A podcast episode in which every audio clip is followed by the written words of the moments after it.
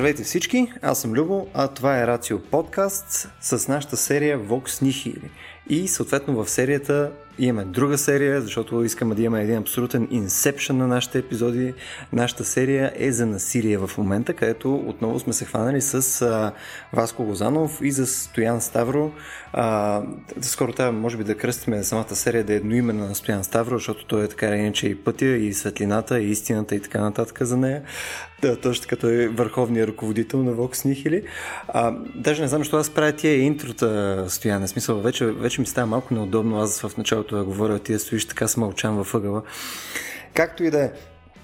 Ние днес ще продължим да си говорим за насилие. А, преди а, седмици нещо започнахме темата с а, един много малък отрязък от темата за насилието, малко така вдъхновено следствие на Нали, и на новинарския цикъл, който е в момента, а, нали, неща покрай Black Lives Matter, неща покрай полицейско насилие в Штатите и така нататък. Оттам като цяло ни дойде вдъхновението да поговорим малко повече всъщност какво представлява насилието му в различните му проявления. И Горе-долу мястото, до където сме стигнали в момента е насилие в посока нали, от държава към а, човека, което е нали, един много-много малък отрязък от цялата палитра, което е на насилието, което може да се случва. Не както може да си представите, нали, то не е само ограничено до там, нали, може да се представим и в обратната посока, нали, може да се представим също и насилие чисто от човек към човек, без това да е по някакъв начин да навлича някакви държавни намеси и така нататък. И съответно серия други вече абстракции на насилие, неща свързани с разликата между физическо къмто психическо насилие, изобщо ако може да се дефинира като насилие, разликите съответно между това да имаш насилие между държави спрямо това насилие между хора и така нататък. Та, Предлагам а, да направим един малко по-задълбочен очерк от това, което сега а, издекламирах, заедно с Стоян и евентуално след това да влезем в малко повече а, исторически анализ на всъщност какво представлява насилието в някои от проявленията му. Какво да. ще кажеш, Стояне? Да, наистина е нужно според мен да направим едно такова първоначално обобщение за да покажем къде всъщност спряхме миналия път, защото става въпрос за тема, която е огромна и ние в никакъв случай не може да изчерпим, но поне някакси да скицираме рамките, в които се движи нашата а, така, дискусия, нашия разговор. Та, ти правилно посочи, че всъщност така съвсем условно разделихме насилието на частно, такова между хората, да го наречем, което а, разглеждаме извън някаква намеса от страна на държавата mm. и публично насилие, което вече включва едно взаимодействие между иерархически неравнопоставени субекти, конкретния отделния индивид и държавата, като в а, това публично насилие, в което имаме тези два различни наистина по своята иерархия субекти, насилието може да идва от държавата, и ние това разгледахме миналия път, когато говорихме за така, допустимите форми на насилие, което държавата може да оказва спрямо своите граждани, но насилието може да идва и по обратната посока, в обратния вектор, т.е. от конкретния индивид, гражданина към държавата. Т.е. гражданин може да се съпротивлява на своята държава и по някакъв начин да се опитва да упражни насилие спрямо нейните представители. Разбира се, защото държавата сама по себе си няма как да бъде насилена, така чисто буквално, физически. А, разбира се, точно в този момент, докато говорихме а, нали, кой как упражнява насилие, се появи и необходимостта от това да разграничим понятието насилие от понятието принуда, нещо, което ти може би формулира като физическо и психологическо насилие, защото да, hmm. насилието, за което говорихме миналия път, а и днес най-вероятно, е онова насилие, което е физическо и е свързано с буквално физическа сила, насилие. Нали? Сила, която се упражнява физически а, и води до някакъв резултат, който е насилствен. Нали? Докато принудата е по-скоро нещото, което се случва преди да се упражни насилие, но с оглед на това насилие. Тоест, онова насилие, което стои в запас отстрани и сочи с пръст какво трябва да направим, но не се активизира, физически чисто към нас, се нарича принуда. И това е основният инструмент, с който действа правото. Нали, правото не е насилствена институция по същността си, тя е обаче принудителна. А, защото насилието стои винаги в резерва. То е, така се каже, по изключение се задейства като механизъм, който да актуализира а, силата на принудата, която обаче стои за всяка правна норма. Ние сме принудени да спазваме правото, но обикновено го правим без да се стига до насилие. Има случаи обаче, в които ние път разгледахме доста такива, включително да речем задържането на едно лице, чрез упражняването на насилие от страна на органите на полицията. Нали, това е вече актуализиране на насилието, тъй като принудата под формата на заплаха не се е осъществило ефективно, т.е. не е стигнало до а, подчинение, до спазване на опрени правила и вече влиза в а, играта насилието. Така че принудата е така една първоначална фаза, в която насилието стои на штрек отзад, но все още не функционира актуално, не съществува като физическа сила упражнявана спрямо вас.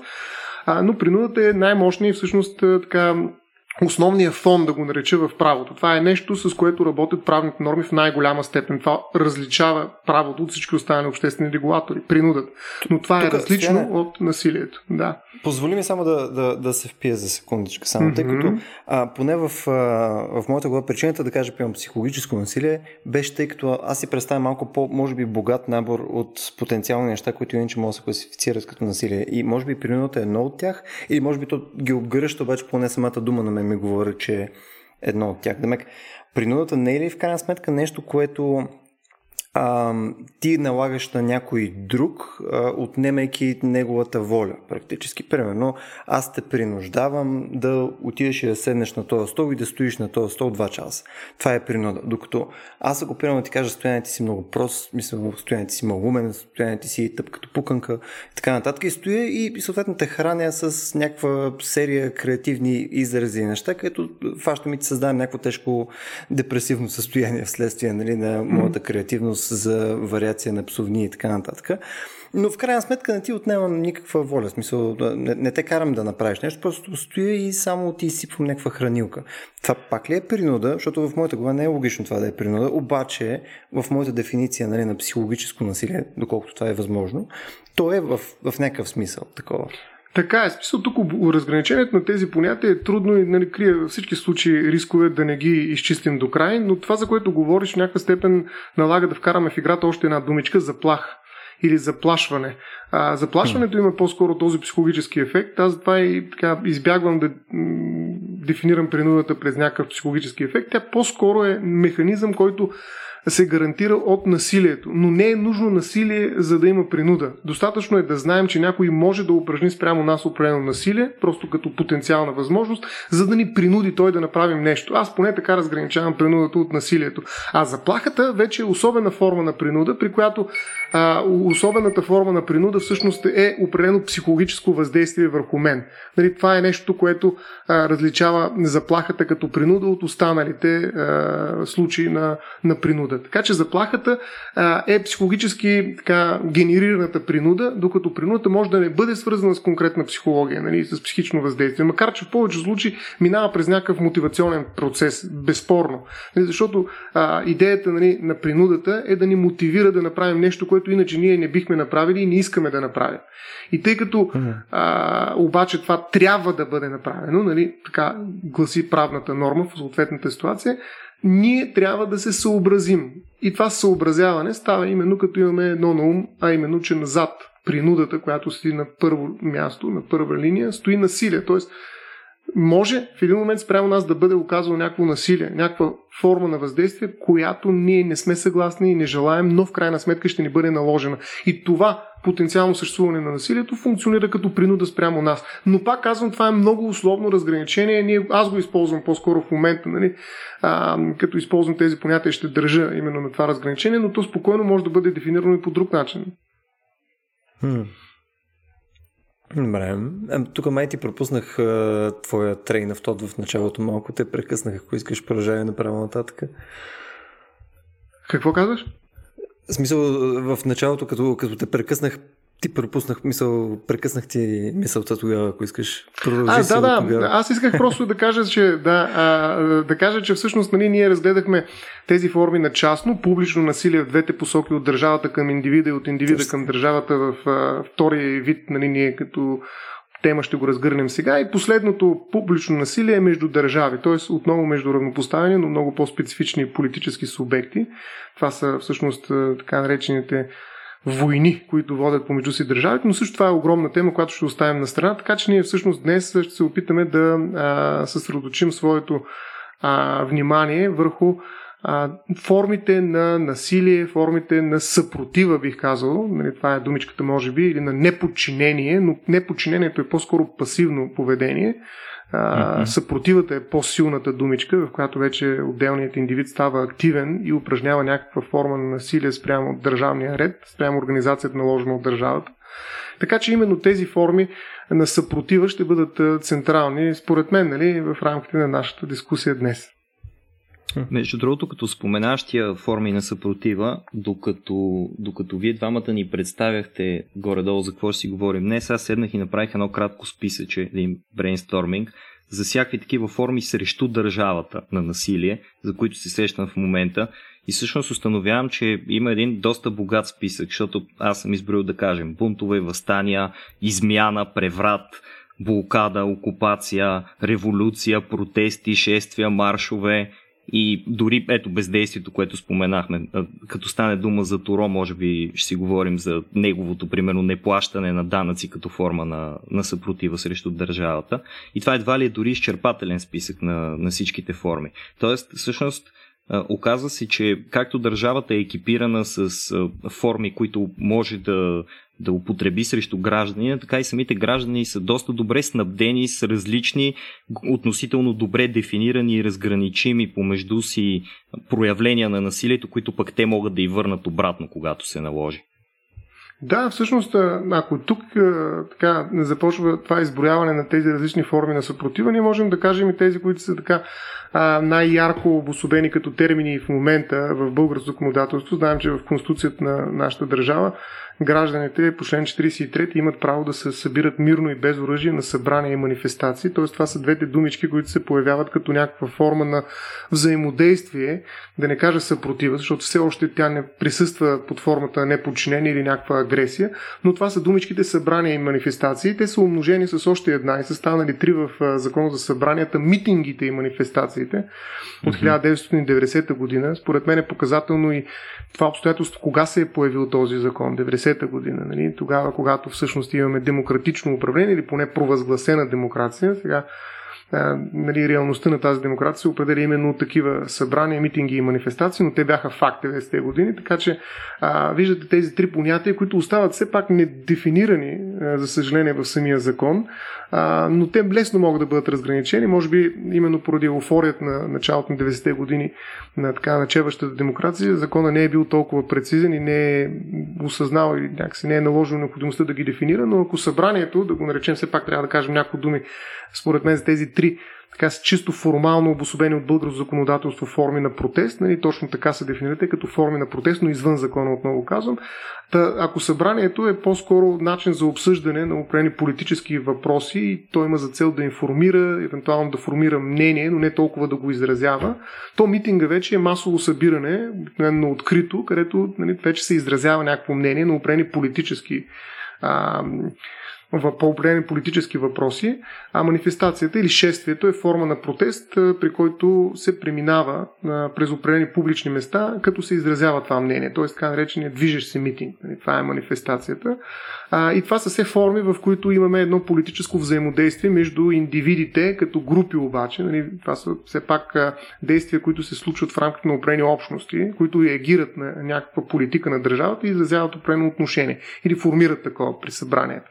Така че това са все пак общностни а, механизми, чрез които а, народът, да го нарекем, наречем или някакви части от него, влиза в политическо взаимодействие с държавата извън онези места, а, в които се случва конструирането на политическите субекти, а именно изборите. Ако изборите са така прераждането на властта в рамките на определени периоди от време, известни като мандати, то събранието, митинга и манифестацията е своеобразна обратна връзка по време на тази продължителност, която е стартирана от някакви избори, а, но а, това е взаимодействие, което като обратна връзка показва, че е необходима някаква промяна, т.е. дава някакъв коректив. А, но аз пак казвам, това са все пак общностни механизми, т.е. не е конкретен индивид, който да, да влезе в съпротива с а, властта сам по себе си, т.е. не е точно по този нашия вектор, който така го дефинирахме, индивид държава, а тук са индивиди, общности срещу държавата като а, така, субекта на среща, който получава обратната връзка. Те са, между другото, и трите събрания, манифестации, митинги а, някакси не носят в себе си това послание за насилие. Тоест, пък а, през това можем да видим, че а, по-скоро действията, които могат да предприемат гражданите срещу държавата, варират много сериозно в степента си, в която употребяват такова физическо насилие, така както го дефинирахме, срещу структурите, срещу институциите, нали така? Да, всъщност в тези три форми няма почти никакво насилие. Тоест, това е по-скоро изразяване на някакво несъгласие. Нали, протестът е изцяло по-скоро словесен и физически до толкова, доколкото, че тези хора могат да наложат на държавата да търпи определено движение или събиране на общности. Това не е никак малко всъщност, защото знаем колко тоталитарни държави се страхуват от това площадите им да са mm-hmm. пълни с хора. Нали? Дръжте как беше. Площадите празни, а стадионите пълни. Това е, е основният така, инструмент за поддържането на един тоталитарен режим на управление. А, и не случайно в а, закона е посочено, че в събрания, митинги и манифестации не могат да участват граждани, които носят оръжие или друго специално предназна... други специално предназначени или приспособени предмети, които може да се използват против живота и здравето на хората или за причиняване на материални щети. Друго ограничение е, че там не могат да участват хора, които са в очевидно пияно състояние. И трето, тези, които са маскирани с цел да се затрудни тяхното разпознаване. Нали, това са лица, които се устраняват моментално от такива митинги, събрания, манифестации. Плюс това, те не могат да се извършат спонтанно а, събранията, митингите и манифестации. Дори в най-бързия случай е необходимо поне 24-часово уведомяване. Хубаво е, нали, че режима все пак, разбира се, е уведомителен, не е разрешителен. Не трябва да ти разрешат да протестираш, защото това би било нали, някакси компромат на самата идея да протестираш. да, да, да разрешете ми да протестирам, ми няма, ми добре. А, нали, това би обезмислило всичко, така че режима е уведомителен, но а, правилото е 48 часа предварително трябва да се съобщи на властта, която трябва да се подготви, нали, за да осигури ред, е, да няма а, нарушаване на обществения ред, да разположи полицията и така нататък, но в някои случаи, тогава, когато е наложително, може да се скъси периода до на един ден, т.е. до 24 часа, но във всички случаи трябва да бъде уведомена властта. Така че взаимодействието при а, тези форми на протест, мирен протест, бих казал, а, е така значително по-кротко няма, няма форма на, на насилие, такава, каквато по-скоро ние търсим, тогава, когато говорим за гражданско неподчинение и агресия спрямо властта, като форма на насилствен така, протест срещу това, което тя прави в политиката си спрямо своите граждани. То в крайна сметка ти раз, различно нещо от мирен протест нямаш дефинирано като позволено нещо по дефиниция. Нали? Точно ти няма така. как да правиш нали, в... Няма в закон за революция. Законен, да. Да, не, не може да отидеш и кажеш сега е окей, ама мисъл като ги биете депутатите, трябва да биете само всеки трети, нали, не може всичките, нали, мисъл, то няма как подобно нещо да регулираш по, по дефиниция. Точно така, да. Така е, на, на, на, формите на протест, които са уредени, всъщност са форми на политическо взаимодействие, нали, на участие а, така, макар и инцидентно случай на опрена група от лица в политиката на държавата, като, като форма на коректив по-скоро. Нали? А, тук а, тези форми на протест стоят заедно с а, такива механизми, като плебисцитите, като пряката демокрация и нейните различни форми. Нали? А, гласуването на опрени неща, които са важни за държавата, допитване до народа от всички пряко, въпреки че не е въпрос на избори на конкретни политически представители и така нататък. Тоест това е а, част от нормалния процес са събранията, митингите и манифестации. Но тъй като те лесно ескалират, нали, в тях обикновено се появяват нали, такива сили, които а, водят в крайна сметка и до насилие, което разбира се е вече отвъд тяхната регулация. А, те са много специфични явления, които а, притесняват немалко хора, които се опитват да държат властта в а, така желязна ръкавица. Така че събранията, митингите и манифестациите, макар и да са форми на и то уредени от закона форми на мирна съпротива, на протест, на изразяване на някакво отношение към властта, а, те са и прехода, те са вратата, през която ние влизаме вече в едно състояние, в което гражданския ред започва да се разпада, защото хората не се подчиняват на левия тан, за който си говорих миналия път, на властта, на държавата, а се опитват да, да и противодействат, да и противопоставят друга сила, която да я разхлаби, да я дестабилизира, държавата да влезе в гражданска война, нали, което е вече много по-тежко състояние, разбира се, от един протест, и държавата да влезе в състояние, в което а, трябва да се бори за своето съществуване и тук идват вече теориите за различните а, форми на революция насилствена. Знаем, че това се е случило в Европа многократно. Френската революция е един от така най- значимите процеси, явления, които се случвали, макар и така доста противоречиво, като че ли може би да се окаже исторически, а, но като ценности, които въвежда и като съпротива срещу властта, това е нали, типичен исторически а, феномен, в който държавата е срещнала една много сериозна съпротива, която е прераснала в а, ураган разрушил тази държава. Така че събранията, митингите и витациите може да изглеждат нещо така мирно и спокойно, но всъщност всеки един момент те могат да избухнат в а, нещо неконтролируемо. И тогава вече виждаме и форми на полицейско насилие, как точно да се против. Това е най-може би тежката ситуация, в която виждаме и двете посоки на насилието, как държавата да усмири през полицейските органи това насилие, което самите хора пък в рамките на митинга и манифестацията се опитват да упражнят спрямо полицаите и тук вече нали, сместа е взревоопасна и затова е много внимателно всяко отношение на властта към подобни събрани митинги и манифестации. Знаем в България обаче, че това а, също му намериха цаката. Нали, на всеки протест какво има? Контрапротест. Нали, не е нужно държавата да влиза в а, директен сблъсък със своите граждани, след като може а, да си направи ни прокси а, органи, които не са полицейски, а са просто контрапротестиращи, които могат спокойно да свършат тая работа по неутрализиране на протест. А, много хитър ход, поред мен, той беше използван толкова често, че в един момент хората почнаха да, да се шегуват. Нали? Има протест, контрапротест и контра-контрапротест, така нататък, до безкрай, нали? като някаква форма на, на белот, нали? Кон, на, на, всякакви форми на, на взаимодействие, които нямат нищо общо обаче с политиката, някаква а, така, как да кажа, тактика на дребно да привлечат медийно внимание, по-скоро опрени лица, а, което е и форма на хибридна на война срещу тези изключително важни, според мен, политически инструменти, а, стоящи в основата на едно демократично управление, които са събранията, митингите и манифестациите. То в този смисъл ти е, изместваш практически арената на, на спора да се случва вече, било то в Фейсбук, проче, медии и така нататък. Тъй като вече ти не, не си скъсил дистанцията, като си направил, примерно, протеста пред Народното събрание, примерно, тъй като има още един протест, който е по същото време. Mm. И съответно хората не коментират, нали, тук хората са пред Народното събрание, тук е станало лютеница и така нататък. Тук е, ето вижте двата протеста. Нали, едните са пред да. Народното събрание, другите са пред президентството. Примерно, нали, или за подкрепа, или са против. Да, точно така. И съответно да. разговора вече е малко по-различен. Нали, по-трудно може би се стига до ескалация, предполагам, по този начин, защото се разделя мнението и е, не е въпроса дали си а, за това нещо, а дали си за едното или за другото. Най-хубавото е... е, че това се случва на, пред, или зад сграда, която пише на нея Съединението прави силата. Вас, ти си да. исках само това да кажа. Да, да, това е готина ирония. А, аз пък, между другото, обратно започвам да виждам една малко по-притеснителна тенденция точно в появата на такива контрапротести и реконтрапротести, защото като че ли в един момент пък смятам, че ще се изчерпа този капитал на окей, сега имаме едната страна и другата страна и по-скоро ще върви не към деескалация, а обратното към това по-често да се прибягва до някаква насилствена форма на тия, които са започнали протеста първоначално.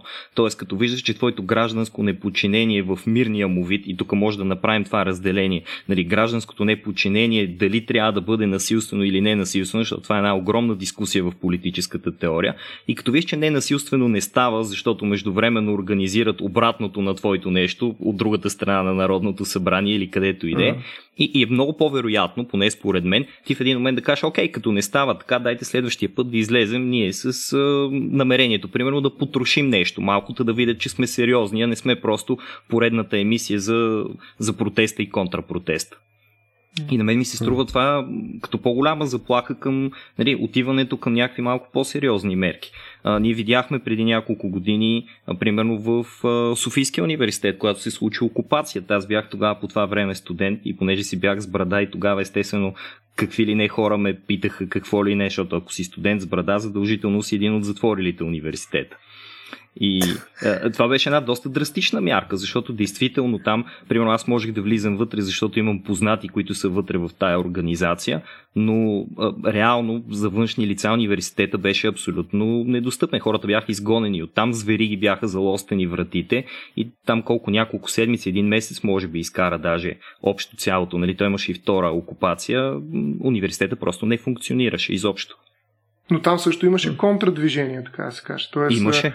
деокупационни сили, които искаха да учат, нали, тъй като са отишли там не да правят протести и да свалят правителства, а всъщност да, да учат в определената дисциплина, по която са кандидатствали.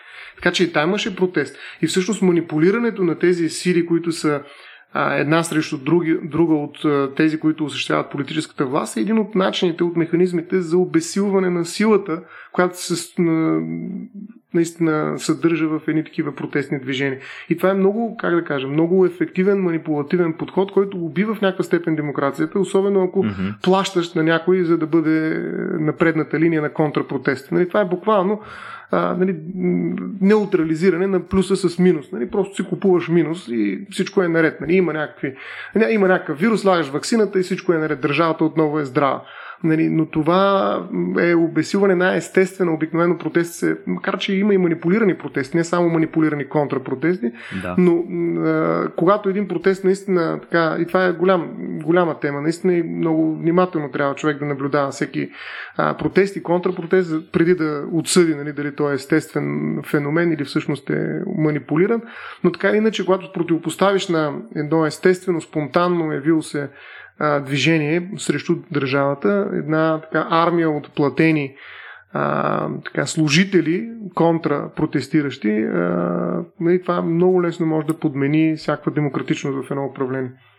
Тук, между другото, много яка аналогия ми, ми се появи в главата, където нали, в началото казахме, че насилието също ти е държава срещу държава и така нататък, е, че практически ти ако ако си управляващ и искаш... И тук между само да отворя на скоба, нали, по-малко говорим за конкретни неща в България и така нататък, повече за цялото нещо като абстракция. А, съответно, ако си представяме, съответно, че ти си управляваш и искаш да водиш война с някого, а, съответно, той е един от начин, по който можеш да водиш война. Не е само с собствени сили и така нататък. Теоретично може да ползваш и наемници. Нали, то по същия начин, ако оприличиме в крайна сметка протестите на някаква форма на контролирано насилие нали, от хората, просто нали, контрата на това нещо отново ще е, примерно, фащаш си, взимаш си тези наемници като инструмент и те ти позволяват пак да свършиш същата работа практически. Просто ми хрумна като много, да. много любопитен механизъм. И mm-hmm. факта, че ние сме, а, нали, че, че този механизъм на нас ни изглежда а, отвратителен, а, то е повече, защото нали, ние имаме какво да губим от него, не е защото той е сам по себе си неефективен или нещо подобно. Да, има една много важна разлика обаче, Любо. Тя е свързана с това, че а, когато държавата използва наемници, т.е. професионални войници, които нямат нищо общо с тази държава, не са нейни граждани и проче, а, те ясно от чие име функционират. Те функционират името на държавата. Макар и тяхната мотивация да не е изпълнението на някакъв граждански дълг, mm, да. някаква чест към родината и проче, а просто получаване на доста добри възнаграждения. А те все пак ясно а, определят името от чието, а, нали, от името, с което всъщност влизат в боя, така да кажа най-грубо казано. Докато в случаите с наемните, наемници протестиращи, всъщност те претендират, че изразяват волята на народа, на държавния суверен. Тоест те, а, нали, протестиращите по правило са хора отдолу нагоре. Нали, те са така, проводници на волята а, която е, м- се е зародила и се е формирала в населението, в народа, в чистия суверен, а не в държавата, която го репрезентира в политическия живот. Тоест тук има една подмяна, има а, една симулация, че става въпрос нали, за воля на народа, нали, контрапротестиращи. Ето има една друга част от народа, която обаче пък нали, смята точно обратно mm. на тези протестиращи. И нали, ние казваме, народа не е единен. Има едни, има други. И двете са толкова решени части в а, своята е, а, позиция, че всъщност се противопоставят противопоставят и ние не знаем какво да правим. Дай да направим избори. Нали, докато нали, наемниците в ситуация, в която ти казваш, всъщност представляват интересите на тези, които управляват държавата. Те ги наемат, за да се представят за някой, който не са. И това е разлика, която всъщност прави неприемлива хипотеза на наемане на контрапротестиращи нали, от държавата. Защото ако държавата иска да се противоставя на протести, тя трябва да излезе с собствените си органи, със своите служители, с хората, които са избрани, които са назначени и те да дойдат и да кажат на протестиращите, както нали, нормално се случва. Нали, ето това искате, добре, това правим и така нататък. Това е държавата, репрезентирана от своите органи, а не държавата, работеща с прокси, както казахме в началото. Нали, някаква група, която уж идва от народа и уж спонтанно решила да контрапротестира, но всъщност са наемници. на. Да, тогава има лъжливо твърдение практически. Смисъл тогава, нали? Просто е подменена мотивацията на хората, които го правят. Смисъл с да. нещо, което, е, да. което работи по-добре в случая. Защото ако излязат, примерно, просто представете си, нали, всички, които са сета, примерно всички работещи примерно в а, а, НАП, нали, излязат на протест и кажат, нали, не, не сте прави хора, защо да ще има много по-различна тежест и може би ще е по-скоро Бошлав. Ами да, представи си, че това е част от работното им време. Днеска от, 5 mm-hmm. до 6, от 2 до 5 сме да. на, на протест, нали, на характеристика. Нали, това ние има работа, протест е много особен начин на политическо взаимодействие. Той разчита именно на това, че а, суверена по някакъв начин се самоорганизира и спонтанно реагира на някаква политика на държавата, за да я коригира. И това е много важно нещо.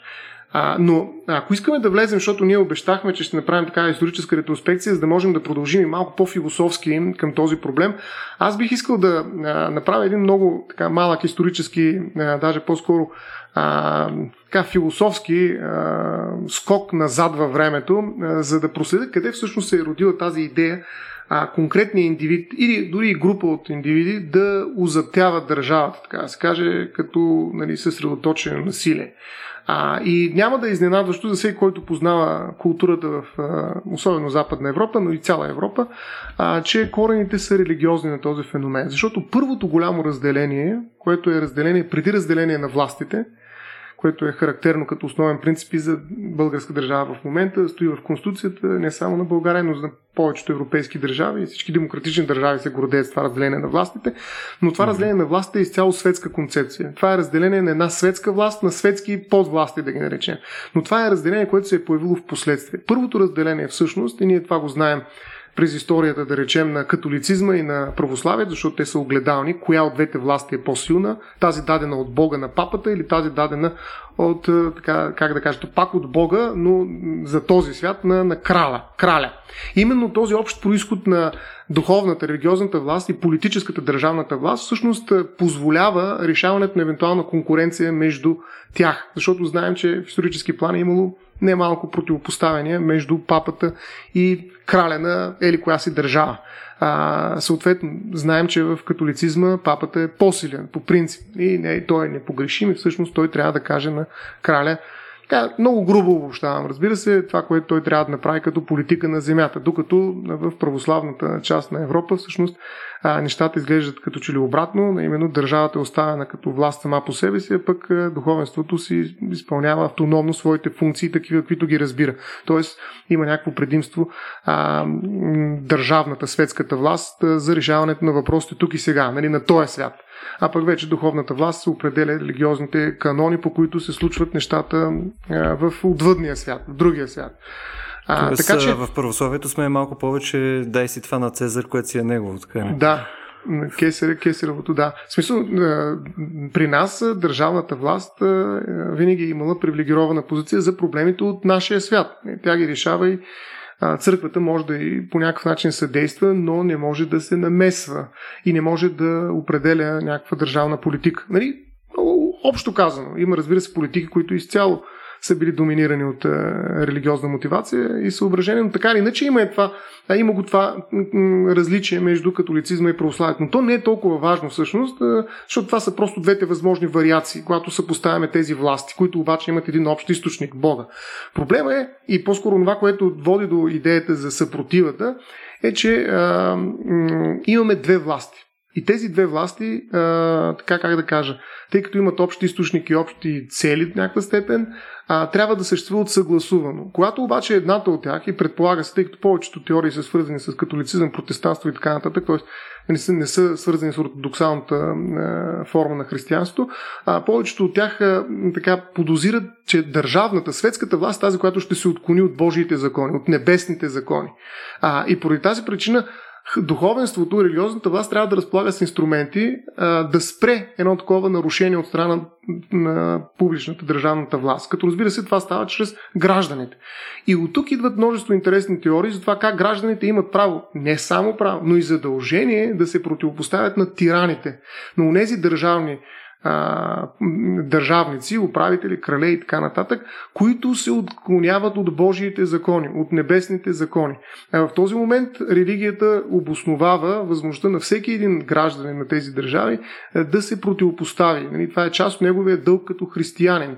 Да се противопостави, да обвини държавата и управляващото е лице за това, че тя се отклонява от целите на своето управление, които са общи с целите на духовната власт. Тоест, първото разделение на властите между църковната и държавната, между духовната и светската, е ситуацията, в която е позволено обосноваването на възможност за съпротива, на противодействие на държавата от страна на всеки отделен поданик, защото тогава те са по-скоро поданици в рамките на отделните кралства, а, нали, и с една основна идея, именно да се защити а, така, първоосновата на политическата власт, като тя бъде съобразена с изискванията на църковната, на религиозната. И това, едно от най-известните имена тук е това на Джон Со, от Солсбъри, 1115 до 1180 година е живял той и той има много любопитна теория, която а, се включва в една много дълга традиция за така нареченото политическо тяло, корпорални теории. Тя е тръгва от това, че църквата, нали, това е Христовото тяло. Това тяло, освен църквата, включва обаче и държавата в някаква степен. Има много любопитно и с това само ще въведа за тази теория за политическото тяло, че държавата всъщност е изградена от множество най-различни органи, а всеки отделен човек е някаква клетка и той като клетка е длъжен да се бори за здравето на този организъм, на това тяло и ако главата, ако примерно приемем, че главата е, макар че аз сега ще прочета едно нещо, но ако приемем, че главата е държавника, се разболее, всяка клетка е длъжна да, да смачка тази болест, т.е. Да, да, да възстане, за да спаси тялото от смъртта. И ето какво казва, много пишна е тази теория, разбира се, какво казва за държавата въпросния Джон от Солсбъри а, мястото на сърцето се заема от Сената, от който водят началото си добри и лоши неща. Задълженията на очи, уши и език се полагат на съдиите и управителите на области. Чиновниците и войниците съответстват на ръцете. Тези, които винаги прислужват на владетеля, са подобни на хълвуците. Финансовите чиновници могат да бъдат сравнени с томаха и вътрешностите. Земеделците отговарят на стъпалата, които постоянно, са постоянно прикрепени към земята. И в тази корпорална теория всъщност ние, отделните поданици, а, нали, сме отделни клетки, които mm-hmm. обаче виждаме, че се грижим за здравето на целия организъм и в един момент може да се окаже, че нашата функция е изключително важна, за да се спази юз дивина, нали, т.е. божествения закон. Всеки богобоязлив поданик трябва да се грижи за здравето на това тяло, включително и тогава, когато трябва да а, възстане срещу неговата глава. Нали, тогава, когато властта, казва Джон Солсбъри, се опълчва срещу Божиите разпоредби и искат да а, от всички свои поданици да участват във война срещу Бога, тогава с нездържан глас аз отговарям, че Господ трябва да бъде предпочетен пред всеки човек на земята. И нали, тогава съпротивата е не просто порицание на управниците, но също така и решителни действия.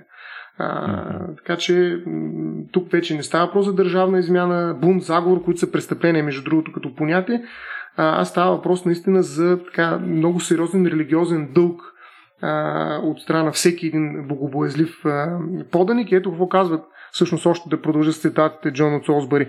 Да се убие тиранина е не просто законно, но и правилно и справедливо, понеже който вади меч заслужава да загине от такъв. А под вадещ меч се има преди този, който го е узурпирал с наглостта си и не е получил властта да го използва от Господ. Поради това Правото справедливо вдига на оръжие срещу обезоръжаващия законите, а публичната власт вилне е бясно срещу стремящия се да се сипя обществената сила – и всички люди се превръщат в обвинители, т.е. те вече не действат като частни лица, а всеки става обвинител, блюстител на справедливостта и, и осъществявайки своя индивидуален религиозен тълк, се противопоставя на онзи, който, какво казва цитата, обезоръжава законите. Нали, на оръжие срещу онзи, който обезоръжава законите. Искам да кажа само преди да спра да говоря, че стана дълго, че всички тези цитати са от една книга, която също горещо препоръчвам, на Петър Чулаков, казва се Наказание за тираните протестантските и либералните доктрини за съпротивата срещу властта. Академично издателство професор Марин Дринов е издал. И вътре има много любопитно проследяване на тази идея. Вижда се много ясно как тя наистина има своите религиозни корени, именно в това разделение между църковната и светската власт. Това е супер интересно, между другото. На мен не ми беше попадало като информация и, и, и ми беше много интересно да го чуя цялото това нещо за Джон от Солсбъри и неговата идея за тираните. Аз като чуя тирани, пък се сещам за малко по-рано, едни 15 на века преди него, по-различна гледна точка. А, Платон. Платон има един диалог, който се казва Критон. И това е точно оная част, която се обсъжда Сократ, неговата присъда и евентуалното бягство, което са приготвили неговите приятели. И както поне мисля, че в популярната култура това е доста известен факт, щом аз съм го чул за първ път в часовете ми някога там по философия в училище. Той казва, че всъщност пък Сократ имам предвид, трябва да се починим на законите, защото непочинението на тия закони е някакси безпринципно и нали, той всъщност, имайки възможността да избяга, казва не трябва на една несправедливост да се отговаря с друга несправедливост и затова е готов да даде дори собствения си живот, което все пак в нашата традиция е най-ценното нали, за всеки индивид. Да, всъщност това е форма на някаква форма на непочинение от страна на Сократ. И той претърпява изцяло, както Тороби казал, че трябва да се случи, претърпява изцяло наказанието си, последиците, които закона, срещу който той се съпротивлява, предвижда във връзка с неговото поведение. Така че но има и предвид, Васко, че всъщност през средновековието отношенията стават много по-сложни. Това се дължи от една страна на концепцията за обществения договор, където Ливиятан се появява и държавата, която средоточава насилието, но също така и във връзка с така наречения феодален контракт. Mm-hmm. Тази феодална собственост, тя е много любопитна и тя осъществява именно такава особена връзка между светската и църковната власт, като а, васалите, тези, които всъщност а, нали, стоят под феодала и обработват земята, а, имат така две основни функции, в които а, преживяват своята връзка с феодала. От една страна това са условията на собственост и от другата страна са обетът за вярност. Да. Нали, тоест, как е организирано? Ами, нали, всеки, всеки крал има свои приближени, феодали, които пък организират а, надолу останалите хора. А, те, освен че обработват земята, те също така могат да бъдат извикани във всеки един момент, за да формират някаква армия и да се започне ето, насилие между държавите, за което казахме, че няма да говорим. Така че имаме от една страна условия на собственост, в мирно време как да обработват mm-hmm. земята, каква част да дават на феодала, той пък на владетеля. От друга страна има обед за вярност, който нали, се актуализира най-вече в ситуация на някаква война. И а, как е, това е все пак някакси светски по своя характер а, феодален контракт, но как религията се включва? Религията, смята се, има един друг много също любопитен автор, Жан от Париж се нарича, който казва, че в ситуация, в която вече имаме тиранин, т.е. владетеля се е превърнал в тиранин, между другото термина е тирано убийство, с него е известен mm-hmm. най-вече Джон от Солсбъри, но а, когато имаме тиранин на, на, на власт, религиозният водач, т.е. духовника, може да а, така анулира обета за, обета за вярност. Тоест, той може да ви освободи, макар че той не, не фигурира като страна в този феодален контракт. Това показва как се осложняват отношенията да. именно с включването на тази голяма власт, която има църквата, нали? която е контрапункт на държавата, защото тя се появява именно през средновековието и тя става толкова силна, че слага юзди на, на публичната, на държавната, на светската власт. И ето какво прави духовника в този. Тоест, намества се не просто политически горе, нали, по някакъв начин да ограничи краля, но отива долу и казва, освен че казва на всеки, че негов дълг като християнин е да се противлява на тиранина, нещо повече, освобождава го от обета за вярност и му казва, ти вече не си длъжен да, да станеш част от е, политическата сила и военната, включително сила на този владетел. Но интересно е, че а, дори този а, Жан от Париж всъщност е показал неспособността на духовника да освободи а, васала от условията на собственост. Тоест, собствеността е била по-силна от политическата власт на владете. Така че това е, това е идеята. И това е най-важната граница на всяка идея за неподчинение или насилие от а, индивида към държавата. Че трябва да опазим реда.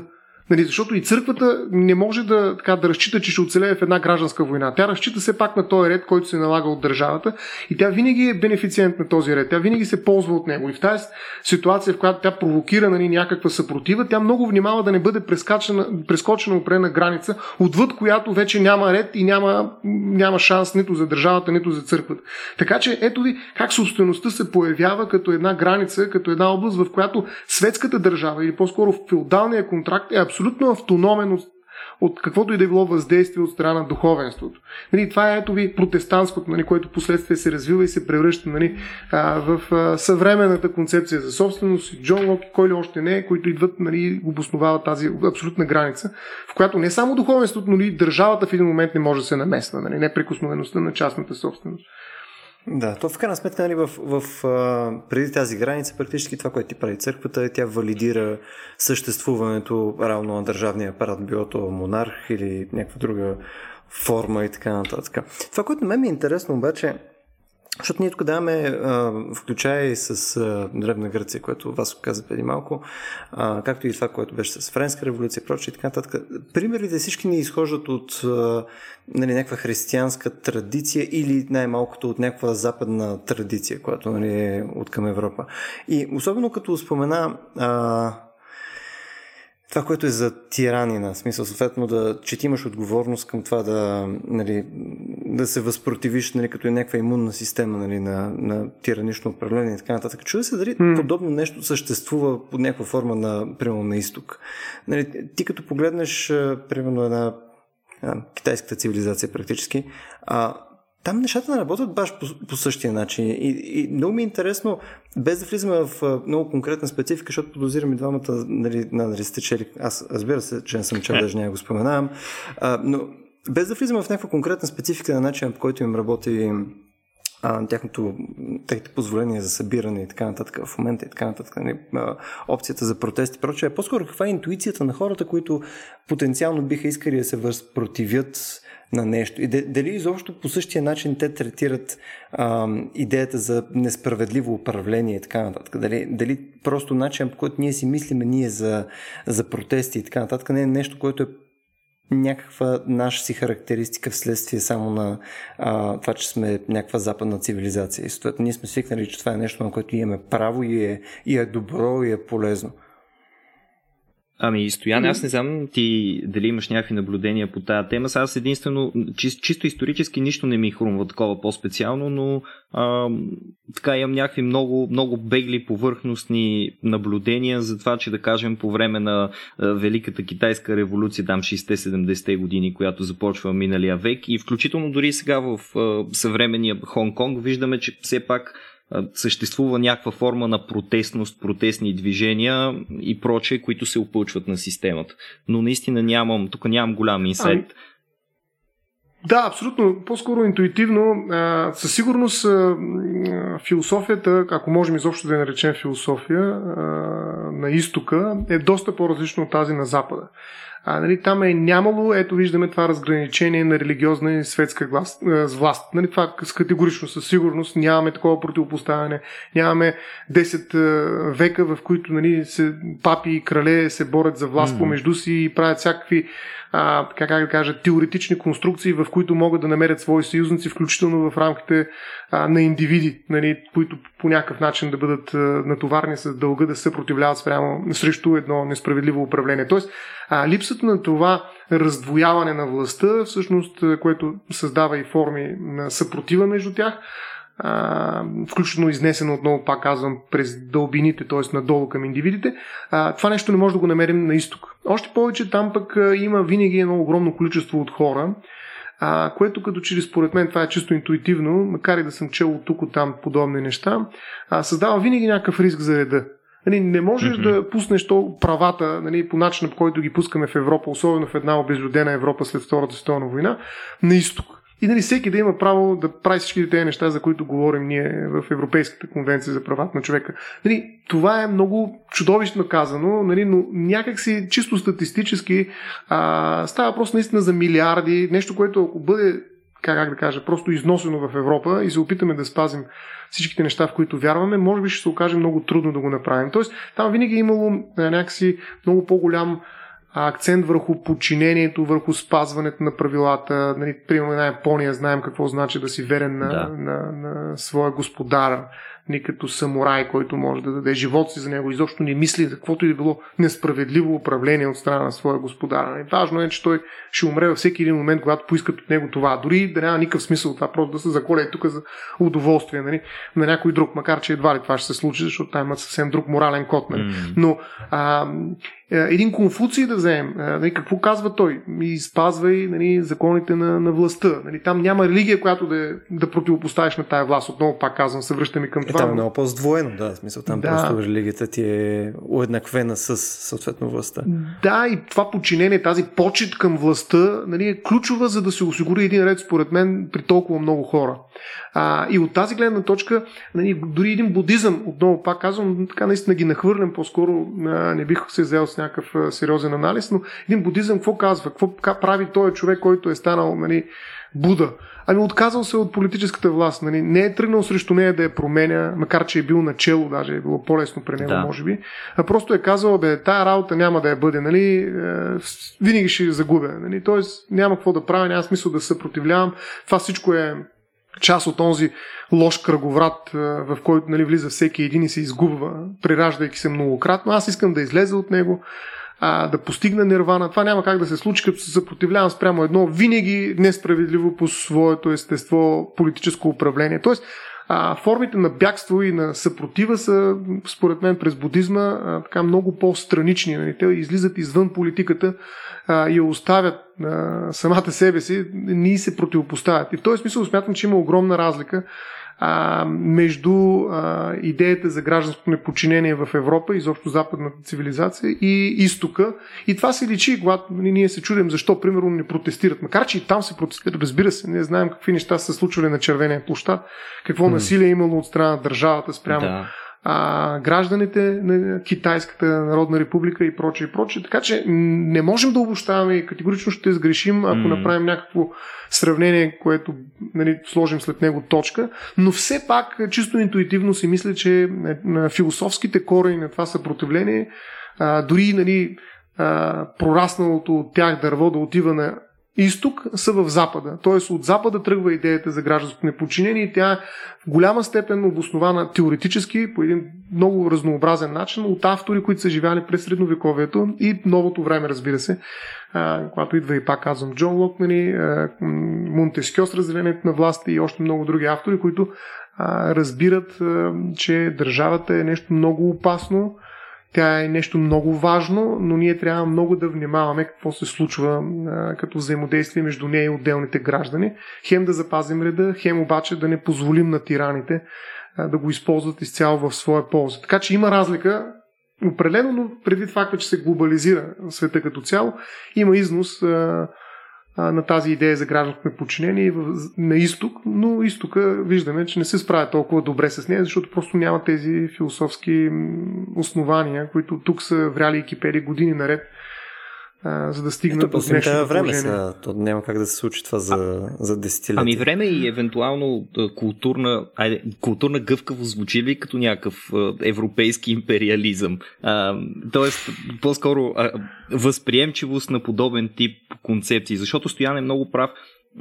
Примерно за... И, има два, според мен, много решаващи фактора. Е, сега като ги каза тия неща и, и, ми, и ми просветнаха. Едното е това, че в повечето, ако не и във всичките азиатски държави, това да бъдеш част от а, структурата на държавата всъщност е било основание за почет, т.е. на държавата се гледа като на нещо много добро, а действително не като на чудовището Левиатан. По времето не само на Конфуция, ами на нали, хиляди години, а, там това да бъдеш държавен чиновник е било една от най-висшите почести, които можеш да получиш и хората са се стремели към това нещо. В Япония знаем по същия начин ти каза самурайте, подчинението им и така нататък.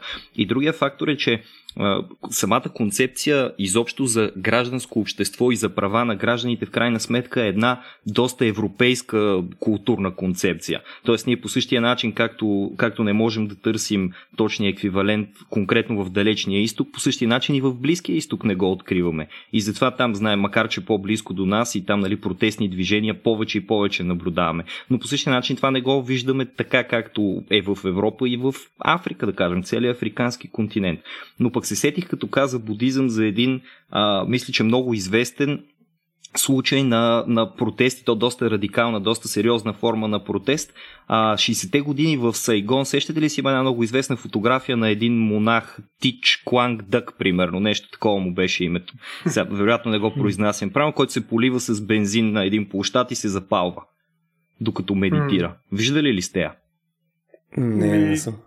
А, добре. Много такива случаи на самозапалване, така някакси в главата ми излизат веднага, но ти ще изпратиш линк, ще, ще Със сигурност ще ви изпратя линк. Тя е една много известна фотография, как той е седнал да медитира на земята в тази класическата поза с кръстосаните крака и как гори, нали, това, което свидетелите там, които са били на площада, казвате, че той не е издал звук, не е помръднал през цялото време.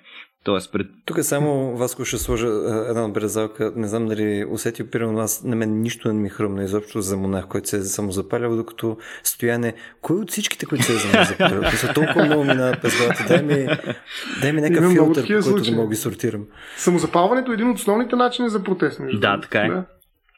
Така е доста И в България имаш такива случаи.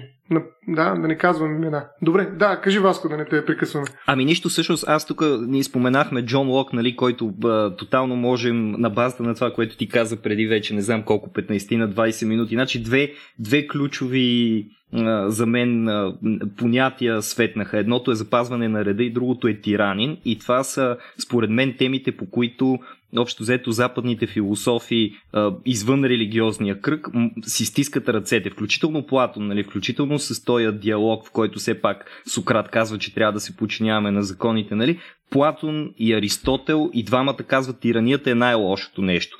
А самия Хопс, който предлага държавата да бъде чудовището Левиатан, да, умишлено да се отдадат част от свободите на гражданите, така че да може да се получи една, едно същество, което е много по-силно от всеки отделен човек и което би могло да упражни нали, необходимото насилие, когато се налага върху тия хора.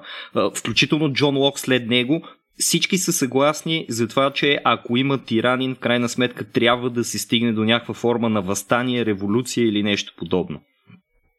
И това е, това е обединящ фактор. Обаче, обаче, като изключим тия, които имат подобен, а, подобен начин на мислене, имаме и една по-умерена една по-умерена позиция. Споменахме няколко пъти името на Хенри Дейвид Туро, и може би не бива да пропускаме неговата идея за гражданско непочинение, най-малкото защото този термин гражданско непочинение, не знам, а, готов съм да се обзаложа, че произлиза от неговото есе гражданско непочинение. Не съм сигурен, че преди това го е имало. Тоест той, ни е, той, той дори ни е дал идеята за, за това гражданско непочинение. То, това е неговата методология, в крайна сметка после а, служи за вдъхновение на а, такива политически фигури като Ганди, като Мартин Лутер Кинг. И при него изключително много се набляга на ненасилствената част. И ако тук мога да направя връзка с това, което каза Любо за, за изтока все пак, а, пред мен е есето, т.е. не е пред мен, но е близо до мен и отварям самото му начало и ето как започва гражданското непочинение. От сърце поддържам идеята, че най-добро е това правителство, което управлява най-малко. Та бих желал да я видя по-скоро и последователно осъществена на практика. А, мисля, че Лао Цзъ, някога, когато четох преди няколко години последния път Дао Дадзин, там имаше една част, която наблягаше точно на тая идея, че най-добрият владетел е невидимия владетел. Тоест, идеята за гражданското непочинение на Торо излиза от тая идея за минималната държава. Ако може да, ако може да го няма това е, управление, ако може да не го виждаме, е най-добре. Тъй като обаче ние се налага да го виждаме и се налага да търпим някакви ограничения, които идват от него, трябва да си изработим и ние определена методология да му противодействаме. И той даже казва вътре в есето си, че, както, както самия той го определя, обявил съм е, е, тихомълком война на държавата. И, и какво се изразява тази тихомълком война, нали, тази потайна негова война? Ми, а, той дава много конкретен пример и е по-трудно да изтеглим според мен някакви общи принципи от неговото гражданско непочинение, но все пак поставя основите на тази идея. Той ни, той ни разказва една история, в която а, отказва да плаща данъци. Защо отказва да плаща данъци? Защото не иска да плаща данъци на държава, в която робството е нещо законно. Есето е писано 1849 година и не иска да плаща данъци на държава, която води война. Става дума за войната в Мексико, защото не иска парите му да отиват за подобни проекти. И все повече и повече, излизайки от този своя личен пример, той включително е лежал в затвора една нощ, нали, както казва, но толкова подробно описва всичко, което е наблюдавал, докато е бил за трешетките, обвързва тая идея за гражданското непочинение с идеята, че гражданите, хората все пак а, са единствените, които могат да имат съвест. Държавата няма съвест и държавата по принцип не може да има съвест. Никоя организация казва това от хора не може да има съвест. Обаче ние гражданите сме съвестни. Съответно, ние би следвало да постъпваме съвестно и ако, ако срещнем един несправедлив закон, трябва да противодействаме на този несправедлив закон, като най-малкото противодействие, което можем ние разбира се да му окажем е да не го спазваме. Няколко пъти той набляга в, в есето си на идеята, че въпреки всичко той уважава законите по някакъв начин. Тоест, а, заедно с неспазването на този закон, както по-късно ще пише и Мартин Лутър Кинг, а, би трябвало човека да е готов не просто да го нарушава, не просто да не се съобразява с него, ами да го прави открито, да го прави публично и най-важното да го прави с готовност след това да бъде наказан. И мисля, че това е, мисля, че това е много интересно, защото а, премахва някаква форма на, на не знам как да го нарека, на, на някакво лицемерие. На анархизъм. Тоест, да, да, да. Просто, просто казва, окей, ако не харесваш закона, нали, ти пак легитимираш, че има някаква държавна власт, защото Торо много ясно също, мисля, че поне един или два пъти казваше в есето си, че се обявява против анархията. Той казва, аз не искам премахване, не съм като тия, които искат премахване на правителството, аз искам добро правителство. И това добро правителство все пак означава, че трябва да има някакви закони, трябва да има някакво управление. И ако аз не съм съгласен с някой закон, няма да го спазвам, но ще бъда готов да си понеса последствията от това не спазване защото... И за него това е справедливо. Ами справедливо Ако е. понесе последствията, според него това съответно е справедливо и няма след това да отиде във Фейсбук и да, каза, да каже бихаме. Да, точно така. така Той е? ще каже набихаме, защото, защото не спазих закона и е нормално да ме набият. Нали? Няма е, да се оплаче, че са го набият. Сега, друг въпрос е дали е нормално да те набият. Нали? Точно такова така. наказание, дали го имат правните норми. Без да влизаме в тази специфика. Просто интересното ми е дали дали не спазването на законите, било то справедливи или не, а всъщност води до, води до това, ама не е трябвало да го правя, защото самия закон е несправедлив. Това имах предвид конкретно само. Да. Ами това е много важно, което каза и Васко, да, че всъщност това не е анархична позиция, т.е. това не е позиция срещу държавата.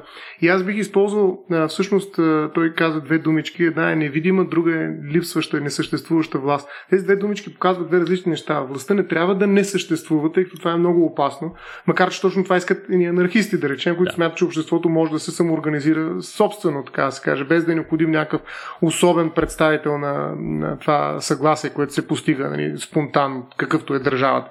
Нали, тоест, не е анархистичен а, концепт, така, да махнем държавата и всичко ще се оправи. Mm. Не, тя трябва да съществува, но тя даже не бих казал, че е невидима, а тя трябва да е дозирана. Една много особена диета трябва да е насилието в а, държавата. Тоест, тя трябва много внимателно да дозира всяка форма и на принуда, и на насилие. А, и Лок това казва, че всъщност а, тогава, когато един а, а, властелин, го наречем, а, започва да използва повече власт, колкото е необходимо, т.е надхвърли тази доза, която е, е обществено допустима и необходима и така нататък, той вече не трябва да бъде третиран като човешко същество, а не като а, лъв или тигър, като жесток, див и лаком звяр. Според мен това е много точната дума. Лаком звяр. Нали, ние казахме, че държавата е Левиатан, едно морско чудовище, което съсредоточава цялото насилие, тази огромна власт в себе си. И въпросът е, че има голяма опасност тогава, когато този звяр е лаком.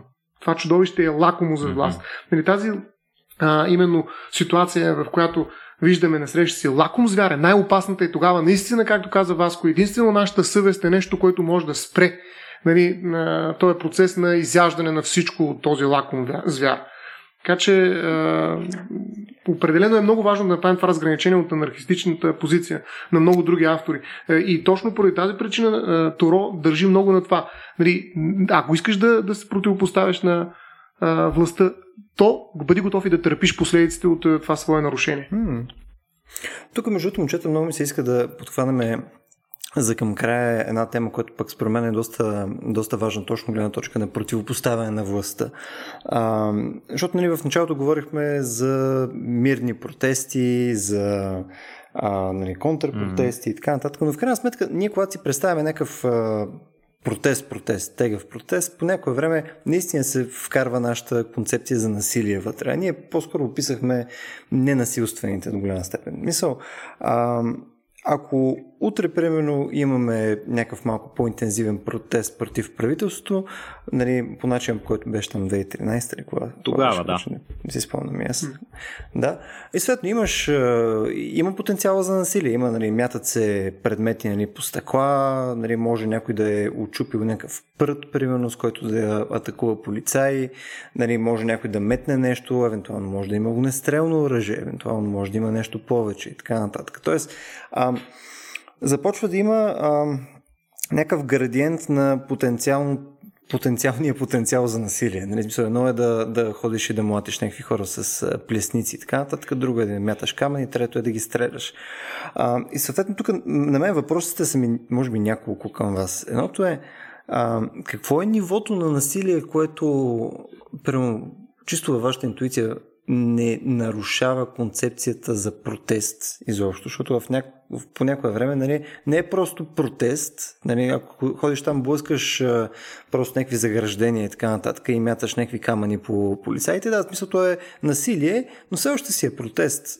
Но пък може да си представиш също нещо, просто имаш един отряд от самоорганизирали се хора, които имат лични оръжия и те почват да стрелят по полицаите и почват да стрелят по правителството. Не, съответно, това е малко по-различно. Там вече прилича малко на преврат. Mm-hmm. Нали?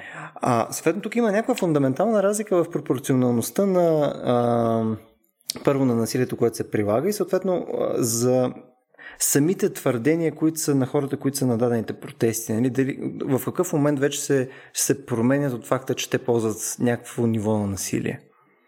Добре, Стояне, ще ми позволиш ли да се включа първи тук, защото искам да направя няколко бележки. Така ли, че след Торо на мен ми беше така да се каже, по план да ви разкажа и за още една идея, на която може би сте попадали. Тя е точно тая обратната идея. Значи, както имаме Мартин Лутър Кинг, който възприема от Торо тази идея за, за мирното все пак неподчинение и понасянето на последиците. Ние миналия път не го казахме това нещо, но, нали, но с цялата идея на Торо за съвестта и за поемането на последици, ние говорим за отговорността. Отговорността е доста пряко свързана с насилието и, и то двойно повече от държавата към индивида. Обаче, както имаме Мартин Лутър Кинг, нали, по същото време имаме и неговия политически а, съюзник, тире, опонент Малка Мекс, нали, който пък казва не трябва да изключваме насилието, а, когато не са ни останали никакви други възможности да въздействаме. Преди това обаче, французите, не знам защо толкова французи, но просто само французи ми хрумват, но става дума за екзистенциалистите, цялата групичка Камил Сартър, Симон Дюбовуар, в последствие и Дерида. А, те доста се фокусират върху проблема за насилието в обществото, включително нали, това, което попада и в нашата тема, което върви по линия от хората към държавата. И ето, ето какво, какво можем да кажем за тях. Значи Камил има две интересни и много насочени в тая посока писания. Едното е Превеждат го разбунтувания човек, а другото е писмо или писма към един немски приятел. Нещо такова трябва да излезе. Та там той казва, че всъщност ние трябва да приемем, че бунта, и когато говори за бунт, говори бунта срещу, срещу някаква форма на опресия, на потисничество, каквото е държавния апарат, означава ние задължително да приемем насилието. А, и, и, и то насилието е нещо, което се проявява в извънредните условия, но както пък Симон Дюбовуар после казва, това е нещо естествено за човека, то абсолютно неотделимо от нашата природа и даже тя казва, че насилието е въпроса за нашата споделена човечност. Казва, ние сме обречени на насилие. И, и в този смисъл насилието не е нещо зло. Нали? Ние миналия път мисля, че го зачеркнахме това до някъде като тема. И на мен най-много от, от всичките неща, които съм изчел по въпроса, ми харесва една позиция на Сартър, т.е. ще използвам нея като отговор до някъде за Любо, че а, насилието в крайна сметка, доколкото не може да бъде избегнато и доколкото този въпрос е свързан с нашата човечност, Сартър говори за едно общество, за нашето общество. Каза това е общество, което е основано на насилието, така или иначе. Съответно, той легитимира употребата на такова насилие и казва, то е необходимо и задължително дори оръжие срещу този потисник. Обаче, винаги, когато го употребяваме, не трябва да загърваме човешката страна на потисника при установяването на новия ред. Т.е. то не трябва да бъде едно неконтролирано насилие. И границата на насилието е там, докъдето ние продължаваме да действаме по някакъв начин човечно. Ако прием, че отнемането на човешкия живот е нечовечно, нали, освен в случаите да речем на самозащита и подобни извънредни обстоятелства, той при един протест отнемането на живота на без значение полицаи, политици или каквото и да било, би било прекрачване на тая граница на човечността. Да. И аз даже бих казал, че тук има още по-ясна граница. И това е наказателния кодекс. Mm. Както каза Любо, отиват нещата към преврата. Интересно е, че преврата по принцип не се наказва, защото това е начинът по който се раждат различни държави, нови, така да се каже, исторически личности, макар и да са продължители на старата държава, всъщност ново управление. Нали? Една монархия Ето, става република. Толкова преврата е успешен, нали? Няма кой да наказва. Да. Точно така. А, и примерно българската държава е резултат от какво, нали, в крайна сметка. Mm. Нали, да, по-скоро от война, но ако беше успешно възстанието, какво ще е това? Нещо като преврат. Така че в наказателния кодекс, между другото, има една глава в особената част, Тя е първата глава и това, между другото, се успорва доста в теорията по наказателно право. Дали това трябва да е първата? Тоест, това ли са най-тежките престъпления, които се извършват? Да. Това е логиката. А това са престъпленията против републиката. Това е особен вид престъпление, в които нали, ще, ще прочетем за измяната, за предателството и шпионството, а, ето тук за диверсията и вредителството. Това са все престъпления против републиката, които нали, на първо място започват именно с това, което ти каза, но като опит. Нали. Т.е. който участва в извършването на опит за преврат, за насилствено за вземане на властта в центъра или по места. Нали, защото може някаква част. Или в бунт, или в въоръжено възстание се наказва с лишаване от свобода от 10 до 20 години с доживотен затвор или с доживотен затвор без замяна. Това са най-тежките наказания по нашата система от наказания. Това са най-тежки наказания. Те продължават и в останалите разпоредби, да не ги чета всичките член 95 и следващи, престъпления против републиката. Нали, измяната, ето примерно това, което казваш ти, примерно диверсията е свързана с нанасянето на някакви материални щети. И пак ще го прочета, това е 106 от наказателния кодекс, който с цел да отслаби властта или да й създаде затруднение, унищожи или повреди обществени сгради, строежи, инсталации, съоръжения, транспортни или съобщителни средства или друго значително обществено имущество се наказа за, за диверсия с лишаване от свобода от 5 до 15 години, а в особено тежки случаи с лишаване от свобода 20 години с доживотен затвор или с доживотен затвор без замяна. Ние нямаме смъртно наказание, макар че точно тук са смъртните. Нали, да речем така наречения Народен съд, какво е направил? Нали, за, из, точно за измяна и така нататък е постановил N на брой смъртни присъди. Не, не случайно махнаха смъртната присъда, защото това е най-тежката реакция на държавата а именно в ситуации, в които някой се противопоставя насилствено. Е, и да, Торо е абсолютно прав, че всеки, който тръгне срещу държавата, трябва да е готов да посрещне нейната контрасила, нали, която ще го смаже. Но все пак е, хубаво е държавата да не предвижда в наказателния си кодекс смъртно наказание, обесване. Нали. Васил Левски къде отива най-накрая да. на. Защо? Защото тръгва срещу държавата османската случая. А, така че а, много е важно наистина тая пропорционалност, за която каза Васко и която касае нали, успешно проверите една революция лица, а, да е валидна и за държавата. Тоест и държавата трябва в рамките на своята наказателна репресия, която осъществява включително и нали, в най-тежките форми спрямо лица, които възстават срещу нея, правят опит за преврат, нали, да внимава какво насилие ще против, противопостави. Нали, не може а, да ги смазва. Не всеки има право. Това в някаква степен е и право, макар че няма да го видим в Конституцията. Нали, правото а, да, да, се, да не се подчиняваш, нали, да, да, да тръгнеш срещу властта. Нали, това няма как. А това не е право на гражданина, това в някаква степен е право на човека, mm-hmm. а, но упражнявайки го, ти не трябва да а, си така, обект на най-тежкото наказание, смъртното наказание. Така че битката срещу смъртното наказание, според мен, е именно битка за една подобна диета на Левиатан, а, който да не е твърде лаком и когато види, че някой твър, тръгне срещу него, просто да го беси. Нали? Това е перфектно. Нали? Защото ако го оставиш в затвора, може да се окаже, че неговата кауза е била по-силна. И след 10 години, нали, както имаше такива затворници политически, да излезат и да се включат активно в политическия живот, защото народа е казал, че тая държава трябва да спре. И така хората, които са в затвора, се връщат обратно в политиката. Хм. Тук, между другото, ако ми позволите да, да направя още една стъпка в посока на тая мисъл, която, която се в момента чопкаме, а, нали, с насилие срещу държава, то в различни, в, в различни степени, нали, смисъл да може да се представиш и въоръжено насилие и така нататък. Е, това, което каза Стояне, е, че нали, то не е залегнало в нашата конституция, но практически в, ако, ако говорим пълно за щатите, при тях е до голяма степен си го има. В смисъл, способността хората да притежават оръжие, в крайна сметка, нали, произлиза до някаква степен следствие на това, че те притежават оръжие, ако а, правителството, за което те са гласували, започне да става някаква проблемация за тях. Съответно, те са способни да имат пропорционална възможност нали, да, да вземат контрол. Нали, по същия начин, по който държавата има а, професионална войска и така нататък, трябва да си мога да си представим, че съответно тя а, ще срещне някакъв отпор от нали, нормални хора, които също притежават оръжие. Защото ти ако кажеш, хора не могат да притежават оръжие, тогава такъв отпор става по-малко вероятен. Нали така? Mm-hmm. Тук ще ми е интересно, тъй като нали, разговора, който е за и против оръжие и така нататък, той си е също доста поляризиран политически, както може да се очаква от абсолютно всичко. А, но в крайна сметка, нали, концепцията, че някой може да притежава оръжие и с тази цел, не ми звучи напълно безумно, в интерес на истината. Сега аз, примерно, не съм, нито съм някакъв голям фен на оръжие като цяло, нито а, притежавам в, а, в нас така нататък, но пък не мога да, не мога да кажа, че е фундаментално неправилно като начин на мислене. Даже като вземеш на Швейцария, за пример, мога да си представя, че въпреки всичките асоциирани проблеми с това нещо, това има някаква логика.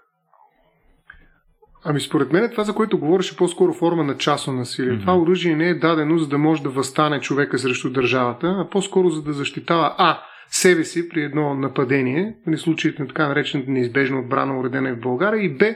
случаите, в които нападението е насочено към собствеността му. Тоест знаем, че те много държат на това mm-hmm. никой да не влиза в къщите им и изобщо да. дворовете им и съответно могат да стрелят, те се казва, по, наживо, на месо.